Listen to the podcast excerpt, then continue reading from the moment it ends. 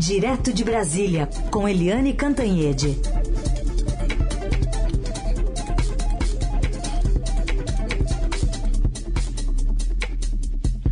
Oi, Eliane, bom dia. Bom dia, Raíssa e Carolina, ouvintes. Bom dia, Eliane, bem-vinda.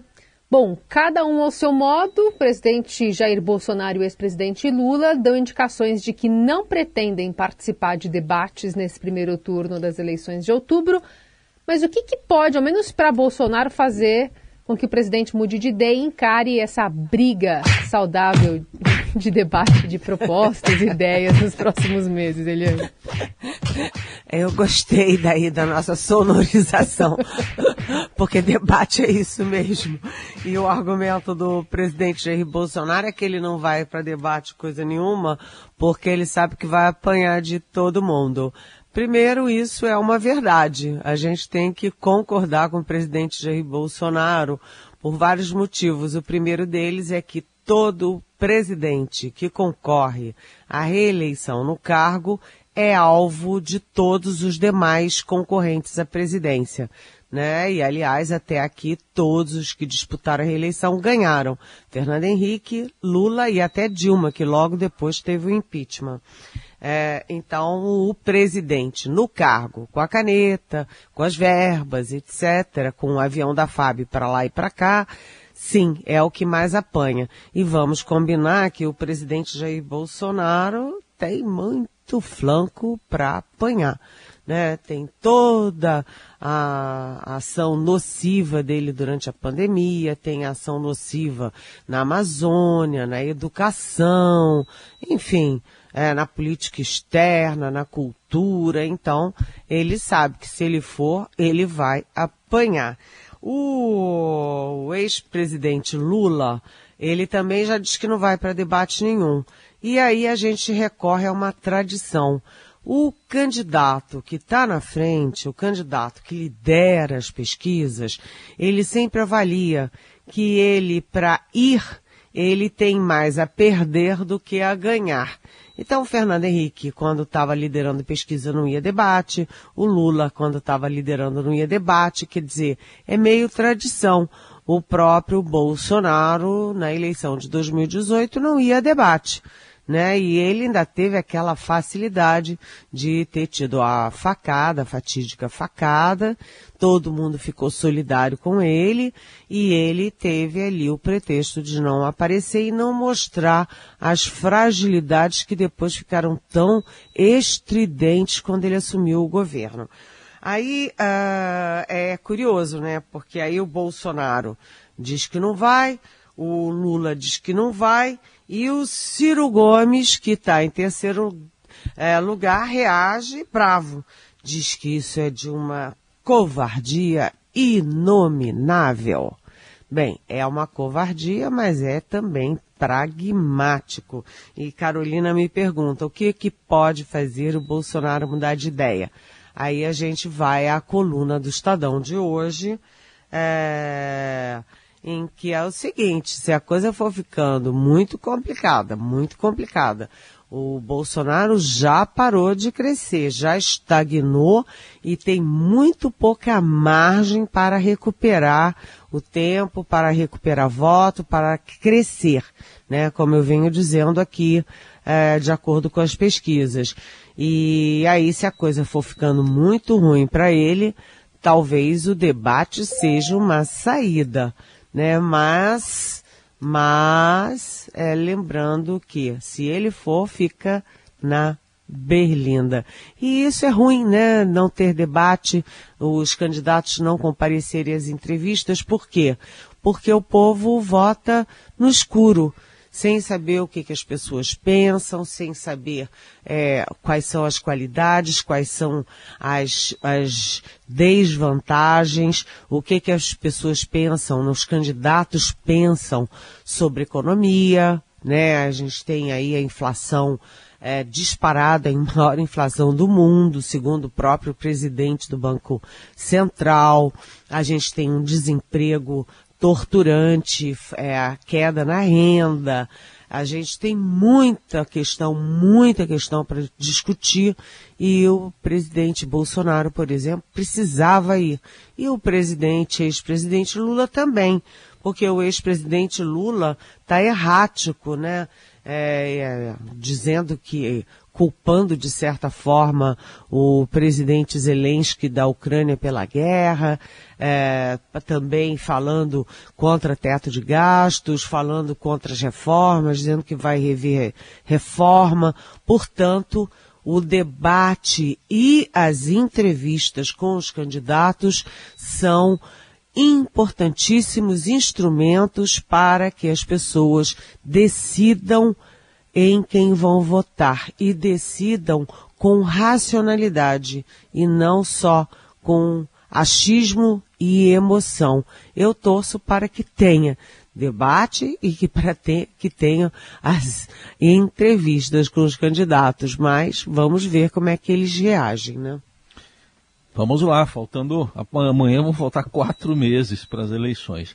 Eliane, o ex-presidente Lula, vamos lançar um olhar sobre ele, porque ele também precisa de apoios fora da esquerda, ali no centro, até na direita, mas continua dando declarações, no mínimo, polêmicas. A gente vai ouvir, por exemplo, o que ele disse ontem, para você comentar. Ele citou que o PSDB acabou, né? Ele estava em São Paulo, né, e disse que o PSDB acabou, e ironizou as ameaças do presidente Bolsonaro de não aceitar o resultado da eleição deste ano. Vamos ouvir. Você está lembrado que uma vez teve um senador do PFL que disse que era preciso acabar com essa desgraça do PT, o Jorge Borhaus. O PFL acabou. Agora quem acabou foi o PSDB. E o PT continua forte, continua crescendo, e continua o partido que conseguiu compor a maior frente de esquerda já feita nesse país. E não adianta o Bolsonaro dizer, vou dar um golpe, só Deus me tira daqui, eu não vou dar faixa. Primeiro, se ele diz que só Deus tira ele de lá, e como eu acredito que o povo é a voz de Deus, a voz do povo vai tirar ele de lá. E aí, Eliane? E aí, é aquela história, né? É inteligente, é pragmático o Lula falar isso nesse momento?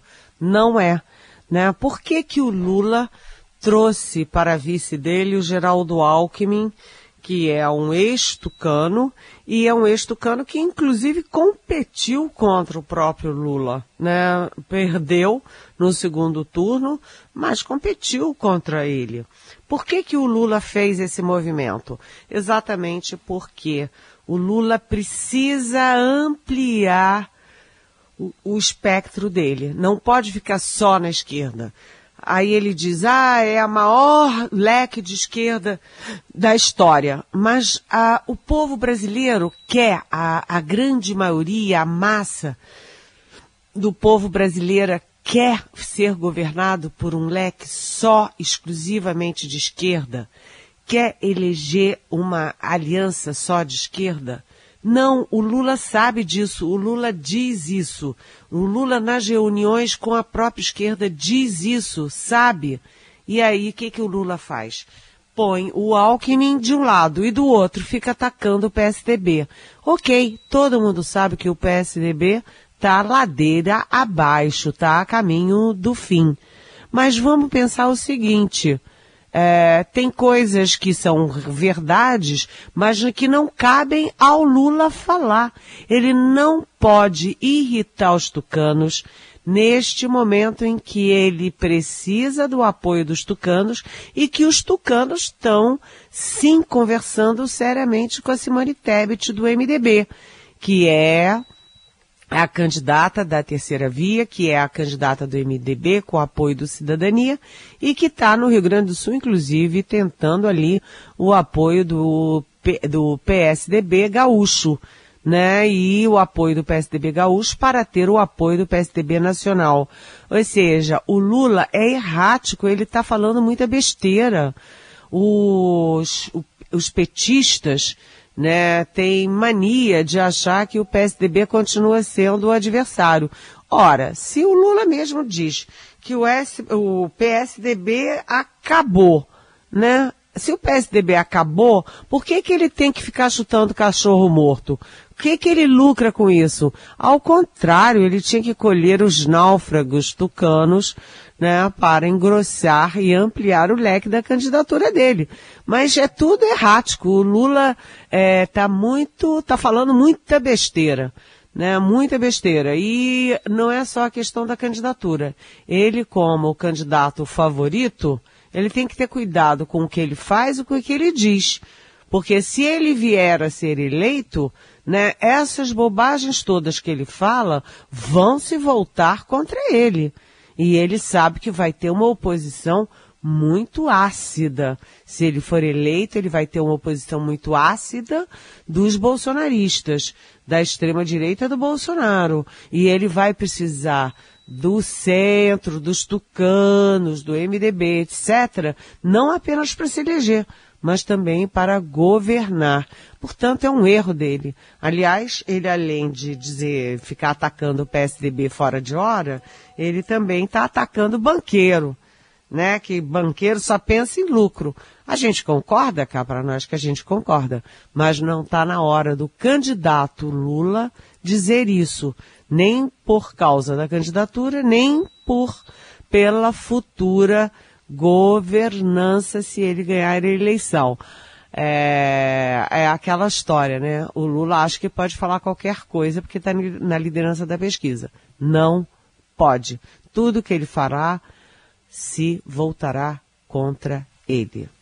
Agora a gente quer ouvir a Eliane Cantanhede sobre um outro assunto que está em destaque no Estadão de hoje, que é um estudo do IPEA, que está mostrando quanto a participação dos militares cresceu dentro da administração federal. Um número bastante grande, né? Acho que coloca a percepção que a gente tinha, na verdade, em dados, não, Eliane? É, sim. Esse estudo é muito importante, o estudo do IPEA, que foi trazido para o Estadão pelo nosso repórter Vinícius Valfré, porque mostra em dados o que todo mundo sabe, o que todo mundo vê à luz do dia, né? Primeiro eles pegaram dados de longo prazo, né? Então, os militares na administração pública saltaram de 370 em 2013 para 1.085 em 2021. Então, triplicou.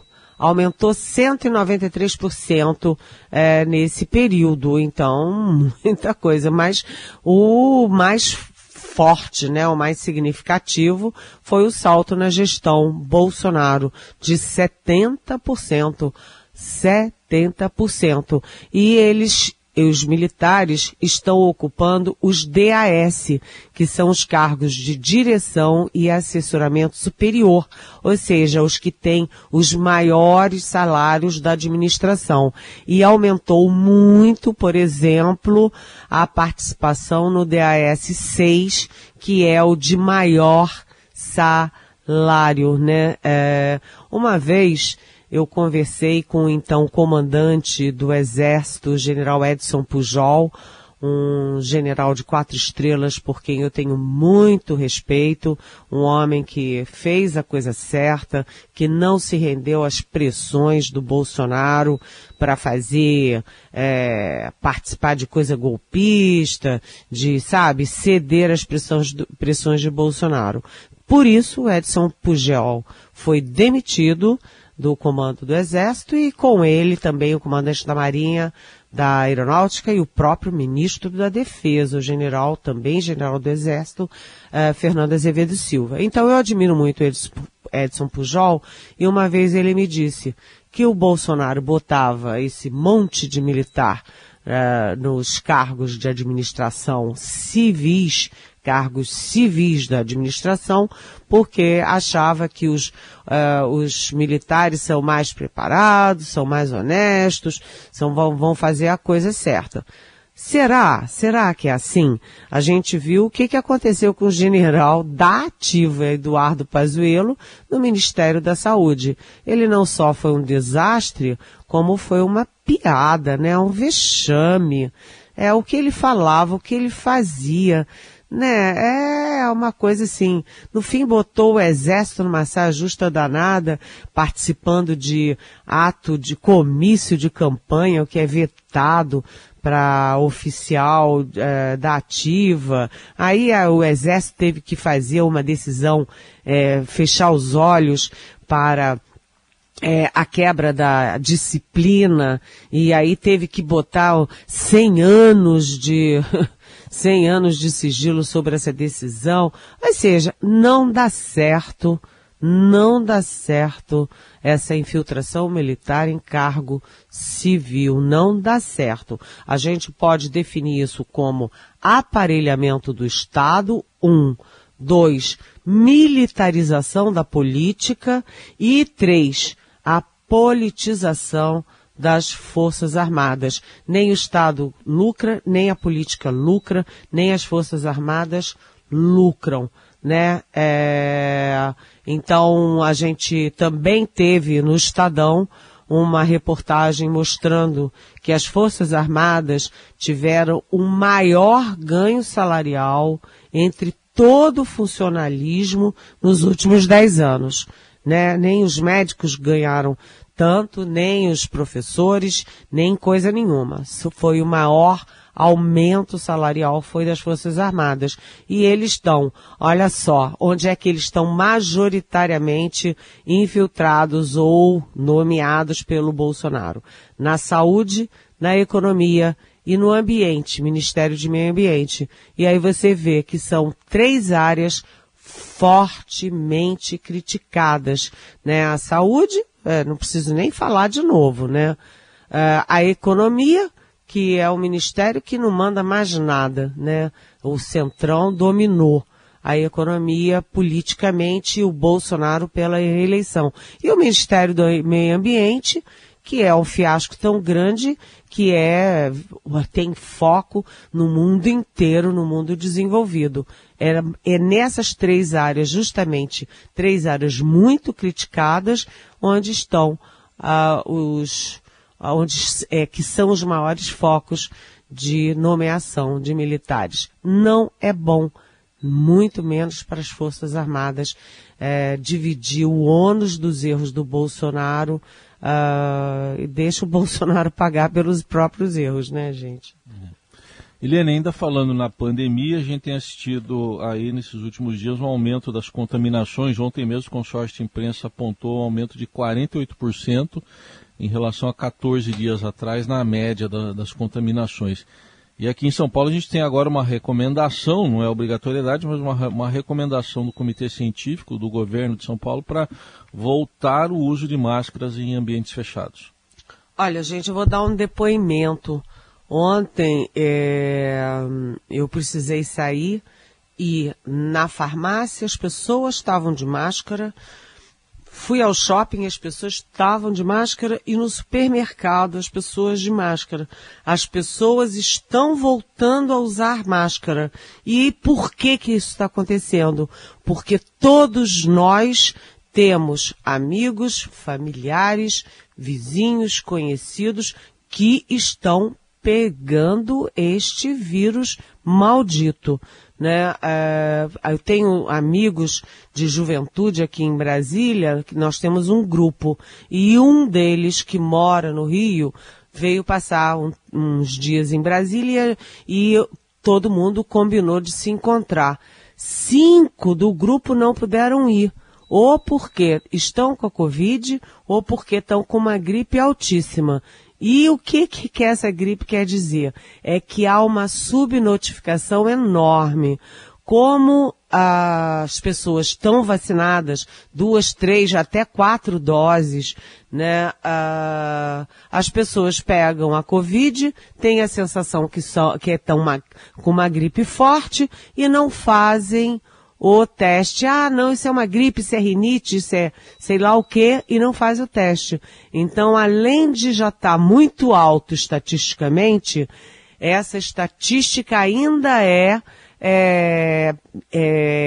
irreal, porque, na verdade, tem muito mais gente. Então, a situação tá feia, é importante todo mundo se cuidar. álcool gel, sair o menos possível, usar máscara quando precisar sair, né? E o nosso Estadão está mostrando aí como o Heisen falou. É um aumento em toda a parte. Todos os estados estão com aumento. E nos Estados Unidos, por exemplo, eles estão tendo 100 mil novos casos por dia. É, bastante coisa. E procurar tomar a terceira dose, quem ainda não tomou, completar o ciclo vacinal, né? Composto por essas três, pelo menos. Eliane, tem ouvinte mandando pergunta para você. Meu nome é Deise, eu sou aqui do Rio Grande do Sul. Você não acha que a Michelle Bolsonaro e a Simone Tebet são duas faces da mulher cristã moderna? Ao passo que a Michelle Bolsonaro se presta para papel de boneca de campanha, apoia piadas promíscuas quanto ao desempenho do marido, empresta a imagem conforme a conveniência, diz amém para tudo.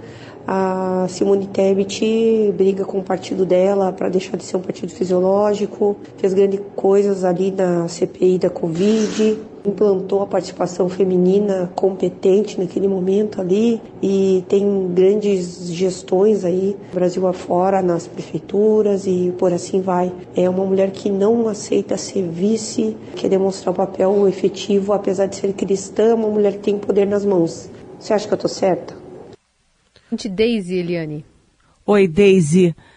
Você está certíssima, certíssima. Né? Nós, como mulheres, e o Heisen como um homem que prestigia a questão de gênero, que prestigia a questão da igualdade e da solidariedade e da justiça entre os seres humanos, né? Independente de raça, credo, cor, idade, peso, etc., a gente vê claramente isso. Não adianta ser só uma mulher. Põe lá uma cara bonita, porque a Michelle Bolsonaro é uma mulher bonita, jovem, bonita, e ela tem aquela a coisa das libras, o que dá ainda mais um contorno ainda bonito à imagem. Mas além da imagem, você precisa de conteúdo, né? A propaganda do Bolsonaro vai dedicar 30% do espaço da televisão para Michelle Bolsonaro. Isso aí é diversão, divertimento, né? Não é política. A Simone Tebet, não. A Simone Tebet tem a política no DNA, né? O pai dela, o Ramos Tebet, foi presidente do Senado, um homem muito respeitado, foi governador de Mato Grosso do Sul, um governador que passou sem denúncia de corrupção, com muita, é um homem muito elogiado no Estado, né, no Congresso, para quem acompanha a política, e a Simone Tebet é uma mulher inteligente, jovem também, que entra no Senado em todos os grupos anticorrupção para realmente a verdadeira nova política, né, enfrentando os bons debates, né, e ela fez um belo papel na CPI da Covid. Ela foi uma das personagens principais, além de já ter sido prefeita, né, ela tem, portanto, a parte executiva, a parte legislativa, ela tem o DNA, ela é um produto eleitoral muito, muito importante. Eu concordo, portanto, muito com o que você disse, Deise, é isso aí. Nosso ouvinte do Rio Grande do Sul, você também participa mandando a sua dúvida para Eliane Cantanhede, que responde sempre a partir das 9 aqui no Jornal Dourado. Eliane, obrigada, viu? Até amanhã. Até amanhã. Beijão.